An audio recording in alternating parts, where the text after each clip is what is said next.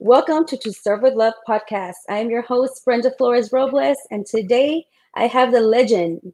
I have the author, the writer, the voice of freestyle with me, Latif Mercado. Hey, hey, thank you.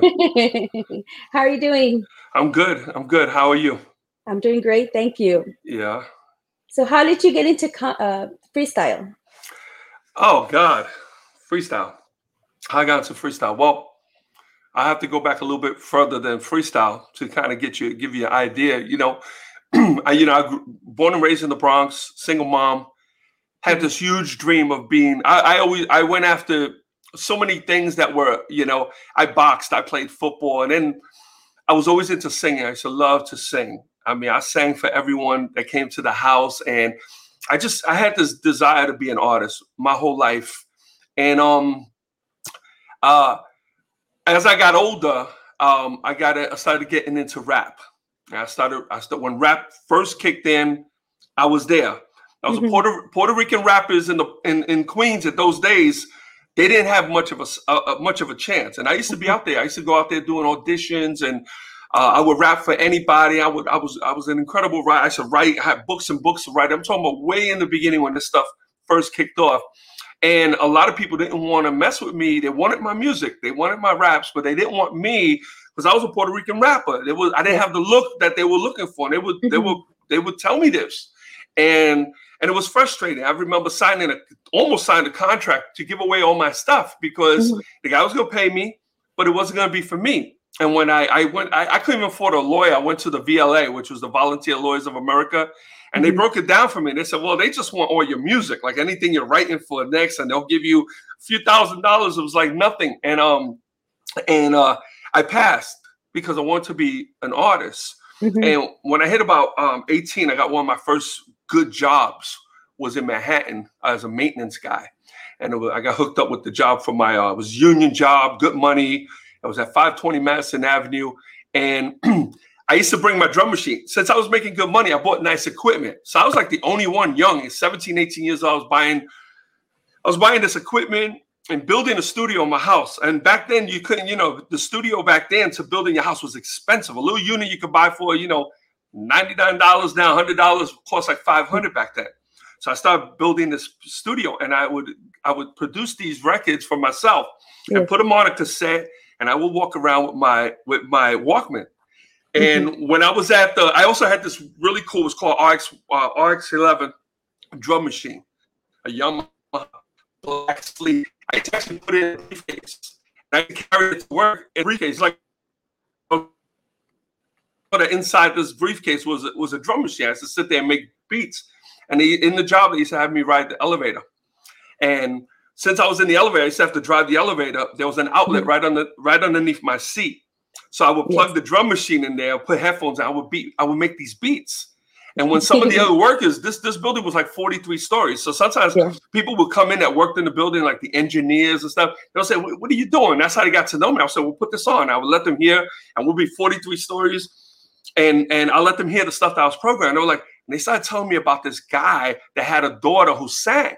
They said, oh, mm-hmm. Oh man, you you gotta meet Tony. Tony Tony's got a daughter. His daughter sings, and you know, so me, I'm young. I'm thinking, okay, daughter singing. I'm gonna think it's an older woman, which means the daughter will be older, which means the mm-hmm. guy's probably an older guy. So I paid it no mind. And then one day, uh, I was in the loading dock of the job we were doing, doing some overtime, and this guy comes up to me, young guy. Hey man, you're the kid that does the raps, man, does the beats. So I said, yeah. He goes, yeah. How you doing, man? He goes, can I hear your stuff? I said, sure. I let him hear my stuff. He goes can I hold on to it for a second? You know, I didn't trust anybody. I'm like, I mean, he's gonna take my Walkman, like, you know. but I saw he was a legitimate, you know, working in the job. I said, okay. So, so he took my stuff, and I was kind of he disappeared. He disappeared. I was kind of freaking out a little bit. I'm like, yo, man, I don't know this guy. I thought he was just gonna stand over there and listen. He disappeared with my stuff, so I'm actually getting angry. So finally, I run back into him, and he takes this thing. He goes, "Yo, this stuff is really good." I'm like, hmm. "Oh, thanks, man. And I took make sure I got my stuff back. And he goes, Can I he goes, Can I show you something? I said, Sure. He goes, Follow me. So his locker room, he was an engineer for the building. We were maintenance. So our locker rooms were like across the halls from each other. So I went into his locker room and he opens up his locker and in the insider's locker are all these magazine and newspaper articles and flyers of this little girl. She must have been at that time like five, six years old. Mm-hmm. I was little Susie. And he goes, That's my daughter. So right away, I'm like, Oh, okay. I'm always looking for opportunities. But at that point, it didn't look like an opportunity. It was like, Okay, yeah. you got a cute little girl. I thought maybe his daughter was at least my age. And maybe yeah. if, if she's doing something, they can help me out. So mm-hmm. I'm looking at this little girl. He goes, By the way, he goes, She has a her fifth birthday party at Studio 54. He says, Why don't you come down? I'm like, Okay. So I went mm-hmm. to the party, and the party I didn't realize was hosted by the village people Mm-hmm. And it was all these celebrities for this little five year old girl. And I saw her perform for the first time. And and I remember the reaction of this crowd. Now, this is before she had a record deal, she had mm-hmm. anything going on. Um, and at that point, I, I, understood who she was. I mean, she was doing major clubs. She wasn't doing McDonald's. She was doing Studio 54, the Red Parrot, 1018, the Palladium, all these major New York wow. City clubs. Mm-hmm. So when we got back to the, the building, I got now I was connected mm-hmm. to him. I was like, you know what? I, I, I was looking for a, a, spot for myself. And um and he told me, he says, he goes, You think you could write something for her? And he wanted me to write a rap for her. Mm-hmm. And I was like, you know what? I said, I could probably do something because he loved my writing. So I mm-hmm. went home. I remember it took a couple days. I was trying to write and I, I couldn't come up with something because he said, write something that's about like children and whatever and I just couldn't I couldn't write anything for her because it didn't seem like it would fit. She was a little girl rapping. I was like, uh, I don't know, it could be cute, but it's gonna be too much of a novelty. Like, and I I had an idea for a song. Mm-hmm. I went mm-hmm. back to him and I said, listen, I like to write, try my hand. I never wrote a regular song. I said, I like to try my hand at a song. And he said, he goes, okay. And I, I wrote a song called Children of the World, which if you get Little Susie's first album, it was the first cut on that album. And then at that point, um, she started to perform that song, and yes. I wrote another cover song for her, and she started to perform that song. And what I started doing is I started going on stage with her, and I would open up as a rapper for her. Wow, that's okay? amazing! And we would do all these different shows all over the place, and I was managed by her father, who was also her manager, and it was for the first time ever that my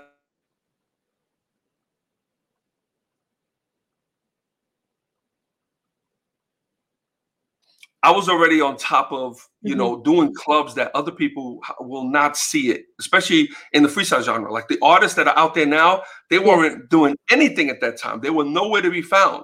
So I was already doing these clubs. I was doing all these major clubs with her, and then something happened. Mm-hmm.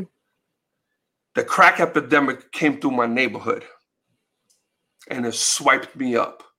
It swiped me up in the middle of like the greatest time of my life and it just and it and it and it took over mm-hmm. so for about two years yes. on the street and then three years in prison yes it totally took me out of the scene and from prison mm-hmm. i started to see all my peers start to blossom i started watching Safire on on on doing videos and I started to see George Lamond and TKA. And even in the day room was the first time I ever seen my wife. When my wife was, this was 1988, when my wife was at the top of the top, billboards mm-hmm. in New York City and doing all these major events, mm-hmm. I was watching her from prison. From Did you know her then? No, I didn't know her. I didn't know her. and so when I came out, so when I finally, and I continued to write, and it wasn't much I could do in prison because I went upstate, but I used to study a lot. I'm a huge advocate. I, I read a lot, and I started getting pretty much anything I can get my hands on that has to do with the music business. Mm-hmm. I started to really educate myself. Not really because I was trying to educate myself. I was just reading anything that I could get my hands on that had to do with business. I was just that geeked out on it. I just wanted to read anything I could get my hands, not realizing I was actually educating myself on, you know, label, mm-hmm. publishing, writing, distribution. I started learning publicity. I started learning all these angles, not realizing it. When I came out of prison finally, I was ready to go. I was like, okay, I got this. I know the business. I go this. I got the connections. I'm and I'm gonna go back out there. The problem is, the problem is the genre that I was gonna jump into was now on a decline. It was starting to fall because I came out in 91, 90, Mhm. late 90. And um and the genre was basically like people at this point were struggling. There really wasn't much happening. You know, everybody already hit the peak and they were coming down. They were on their way down. And I had a problem accepting that. I had an issue accepting that. I was like, no, I can't leave now. I'm just getting out. I I got I need my spot. I need my shot. And at that point, I started going on the road with Susie. Her father put me back in, you know, which was great, which is why I'm always been very loyal to them. And because from what I went through, they Mhm. still opened that door for me and they, they gave me, and it's because of them that I got the opportunity I have that I have now. And I started going on the road with her. And while I was on the road, I started rebuilding all these connections. And I was able to keep her at a certain level. Susie has always maintained a really, you know, positive level within the genre, whether it was money wise, the Mhm. venues, wherever she went, we, we had a good run. We, we maintained a really good run. And I used that to start pushing other artists because I saw the opportunity for her, but these other artists weren't out there. Like they were on their way out. They were done. It was just they, they a lot of them were getting regular jobs. So I used to talk to the promoters on the road because they used to love Susie. I said, I get you some other artists if you want. And they were like, really? Who can you get? And I said, they didn't even remember the songs. I used to I used to have to sing the songs. They didn't remember the artists. I said, you know, this song Dream, uh, yeah, I know him. I could, you know, really, okay. And I started, and that's how I started. I, I'm a booking agent. That's how I started working with yes, with as an agent. You Mhm. know, so I ended up on the other side of the fence. No more being an artist. Now I'm the guy behind these artists, trying to to reignite this genre that everybody just basically gave up on. Mhm. Yeah, because when I first uh, heard um, freestyle, it was like, "Isn't it beautiful to know that we won't let each other go? Never would I say goodbye." Oh, oh, Uh, Like VLA, you know what I mean? It's like oh, my, time time, you and I. Yeah, Who's? I'm and um, VLA. oh, VLA. Yeah, Uh-huh. So, Yeah, so, so we. would- I would always like every time it he's, comes he's out. out of he's in Canada. He's out of Canada.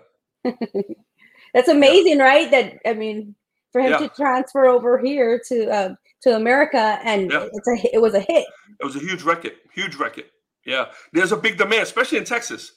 Texas calls me all the time. He doesn't want to come into the states anymore, but I get calls, especially San Antonio.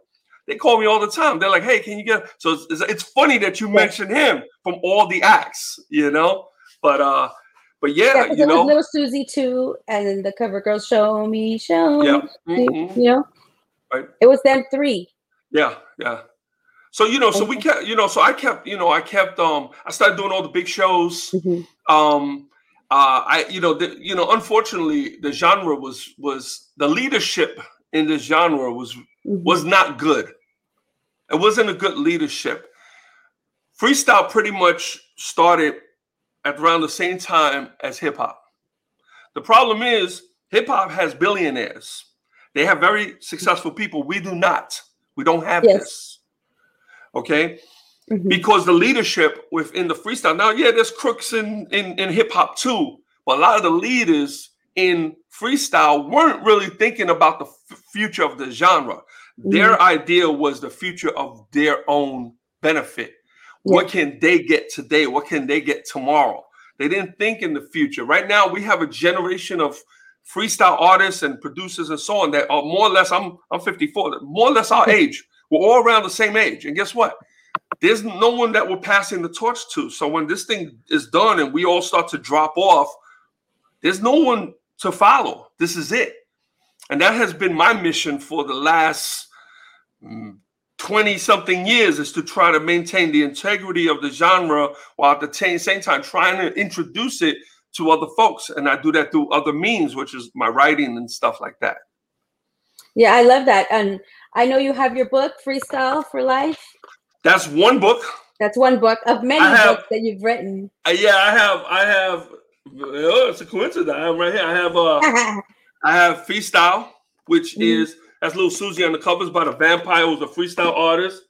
If you want to learn how to do the promotions, I have freestyle promotions and the seven simple steps.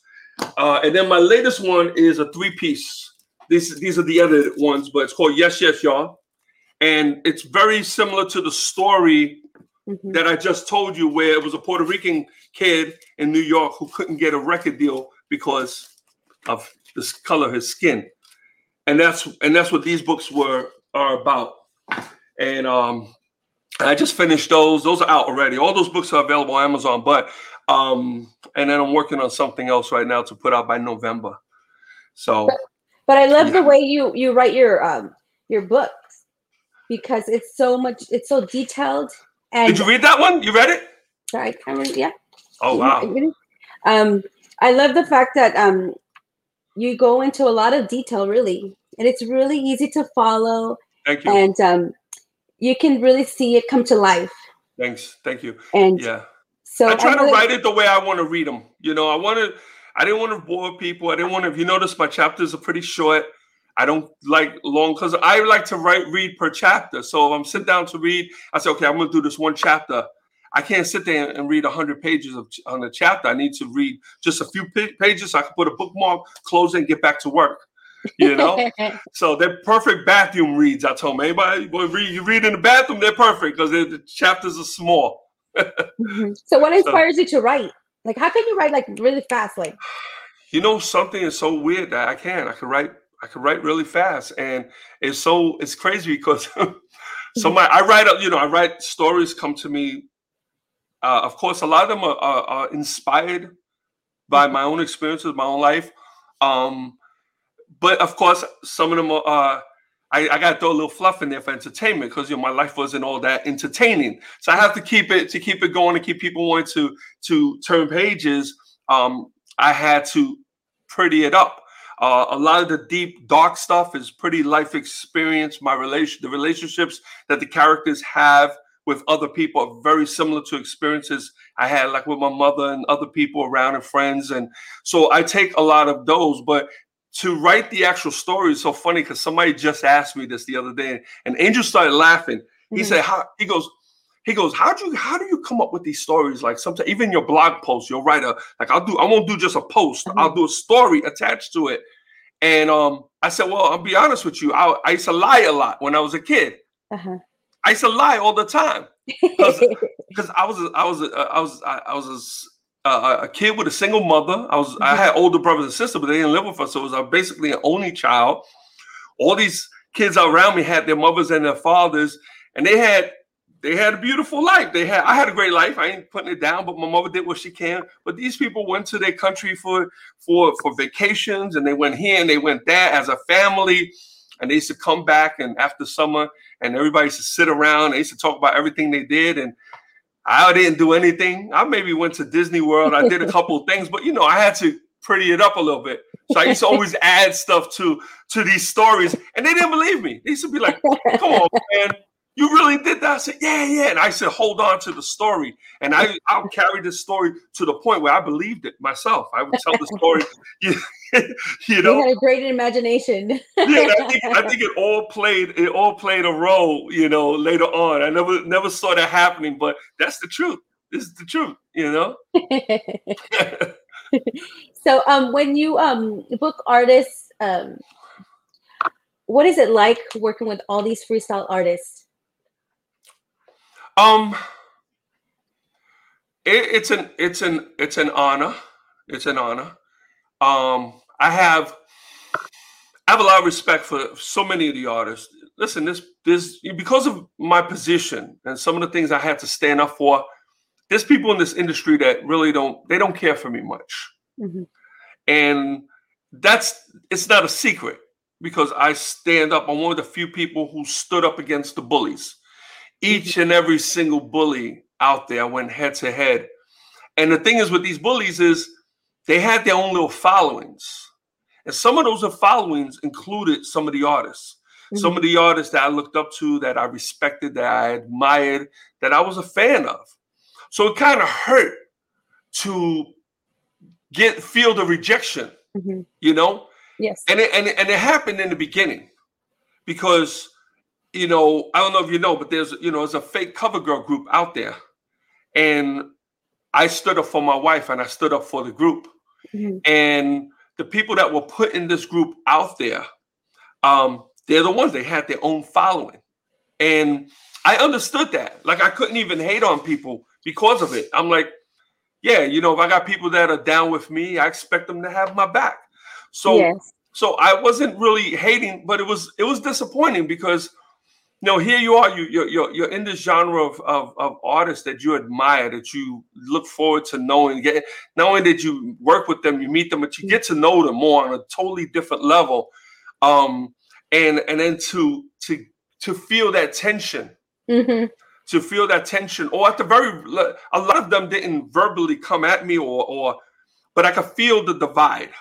I yes. could feel the, I could feel it was very evident. But then as time went on and I proved my case and I I stayed consistent, adamant on what I was standing for, a lot of them came around to the point where I got this. I would be at a concert and I would say hi to everybody. Everybody would say hi to me. And I'll get that one or two artists that will pull me to the side. And they'll be like, yo, Lock, can I talk to you for a second? I'm like, sure. They'll pull me to the corner. They say, yo, listen, I just want to say this, man. I believe in everything that you say. I have no hatred for you, man. I respect you totally. I love what you're doing, but I can't say anything. I, he says, you know, they say, I can't say anything because this, it could hurt me in this area. I'm yes. like, I, I, I know, I understand. I said, but, and I'll keep that between us. I said, but I appreciate you coming and let me know that. And it did, and it made me feel good. And it let me know that what I was doing, I was right. Mm-hmm. You know, they just you just want to be fair. You just wanted to be fair, and yeah. it's all about justice.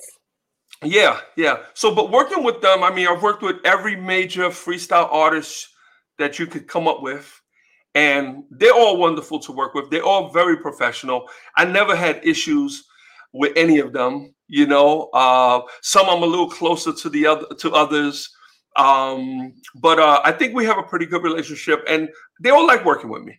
Mm-hmm. So they they all they they all like working with me, and uh, they know when I put them out there that I got their back. So it's not just book them and put them out there, and that's it. I actually I check up with the promoter. Hey, I got this artist going there. Make sure they're good. They're gonna need this, this, this, and that. Make sure that's taken care of. Make sure when they get there, they got their money. But you know, so I make sure that they're totally covered. You know, at the same time, I tell the, the artist, that's my promoter. Do the right thing. If you have an issue, Call me. I'll fix it. You know, whatever. They, this is what they're gonna ask you for this, this, this, and that. You're cool with that, right? Yeah. Okay. Cool. Then do that. You know, no surprises. I don't want surprises on either side. I don't want the promoter all of a sudden say, "Oh, yo, yeah, I need you to come out here and and hold up the sign in the highway." You know, like, hey, we didn't agree to that. You know, so mm-hmm. you know, and then also if the artist is doing X amount of songs, that's what the promoter expects. Then those songs need to be done. So I make sure that both sides are, are open and clear. And that's my job. My job is to make sure both sides are happy. That's wonderful, Latif. Yes. That's very yes. wonderful. And um, I know you have a podcast. You actually have two podcasts. One of them's free freestyle lives on stereo, and that's with your wife. What yeah. is it like collaborating with her? Well, we haven't done a podcast. We have a bigger one that we're doing. So that one, what we did is um stereo is cool. It's a cool app. When we got the app, um, I told I said, let's try this. But to me, it had a lot of bugs. People me, well, we don't get the bugs. But I think what the bugs is, is because since we're doing it in the same house, we have to do it different phones. And if mm-hmm. there's a glitch in our Wi-Fi or whatever, it glitches both phones.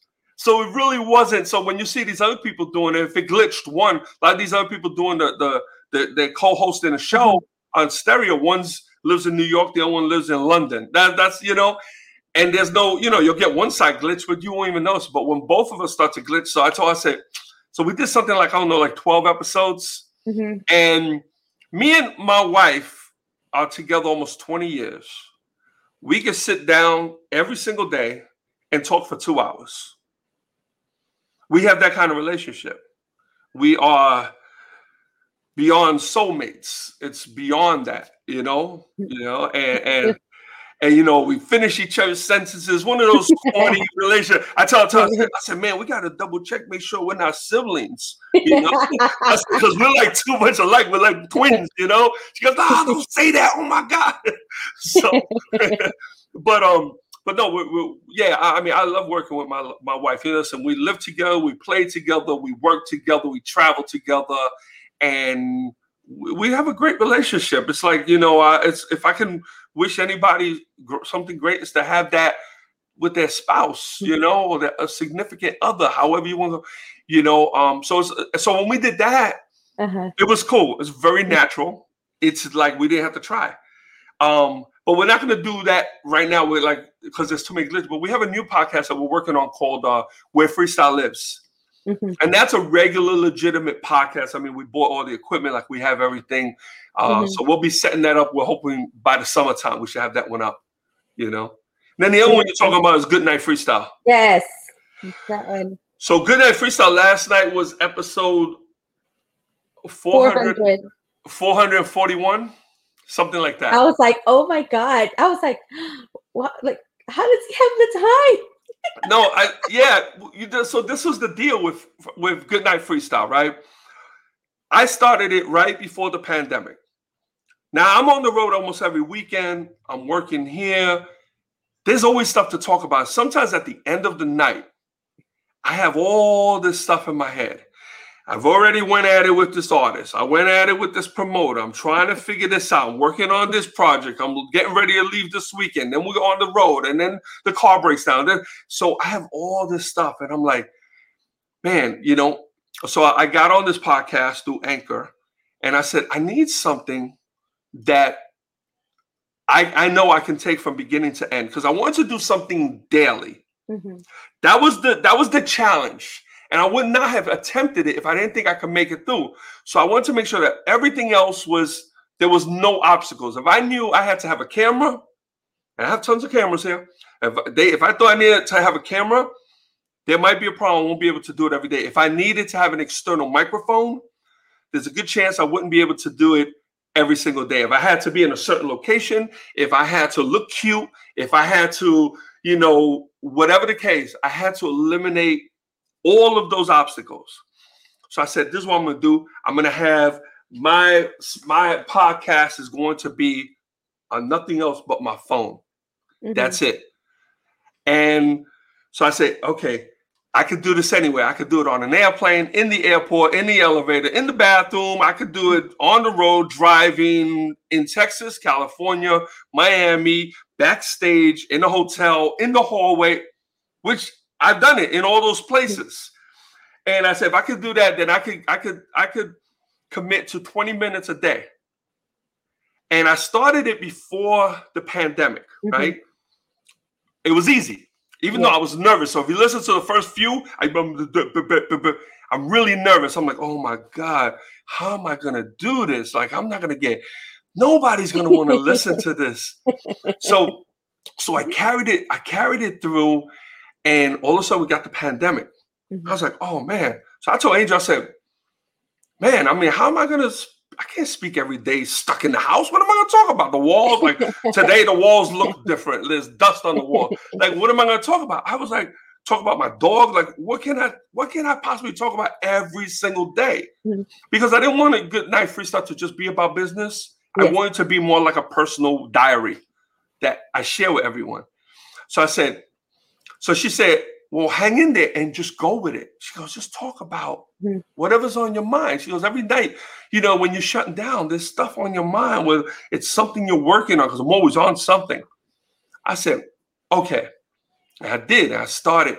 And I said, I'll tell you this if I can make it through the year during the pandemic in the house and talk every single night, then once this opens up, I'm back on the road, mm-hmm. it's going to be a breeze. And I did. And some days I'm talking a lot. Some days I'm like, well, guys, I'm kind of like lost right now. I'll be outside. Sometimes I stand in the driveway and there might be an owl and I'll talk about this damn owl. And then, you know, I'm seeing shadows in the dark. And I get emails. People are like, yo, you had me laughing last night. You thought that was a panther? I said, yeah, it was a little cat because it was so far and the way the light was hitting it. so, you know, and, but but I wanted it to be transparent. And sometimes I, I get scared because I forget I'm on the phone. Yes. And I'm like, and I have to stop because I'll zone out and I'll say, Ooh, what, what did I just talk about? Hope I'm not like revealing anything I'm not supposed to, you know? And um and um, but I try to be as transparent and and I talk about some of the stuff. I kept COVID from the podcast until I knew I lived. hmm okay? Because I figured if I didn't make it, everybody would know about it anyway. So I didn't want to talk about it because I was still scared. But once I got through it, I said, I told Angel, I said, it's important that I bring it up because there's people that have it and I need to give them some sort of hope that it's okay, hmm you know? But uh, yeah, so episode 441, I look forward to doing it every night. It's 20 minutes long.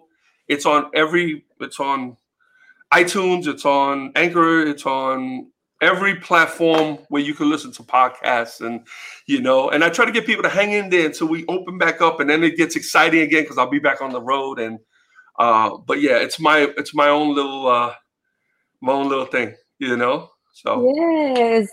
Well, I want to thank you, Latif, thank for you being on this podcast. Uh, absolutely it was a pleasure talking to you. i appreciate um, it I definitely see you in the future um, being in a museum, the freestyle. Like, or you know what? If somebody's going to create a museum, you're the to go guy for freestyle.